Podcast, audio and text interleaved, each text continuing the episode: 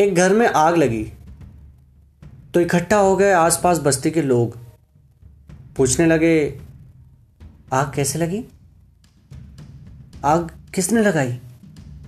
आग क्यों लगाई? तभी एक नेता आए और आग जनी पर भाषण देने लगे। एक ज्ञानी बताने लगे, आग लगाने से लगेगा कौन सा पाप? आग भड़क रही थी और लोग देख रहे थे। इतने में आया वो, जिसे बस्ती वाले कहते थे पागल। कहा कुछ नहीं, बस दौड़ पड़ा। कहीं से उठाई बाल्टी, बावड़ी से भरा पानी और बुझाने लगा आग। पूछने वाले भाषण और ज्ञान बघारने वाले देखते रहे खड़े हक्के बक्के। बस्ती वाले भी दौड़े।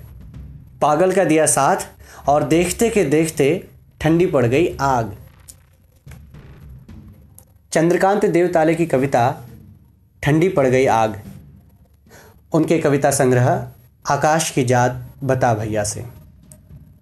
मैं अक्षत वरवड़े। सुनने के लिए शुक्रिया।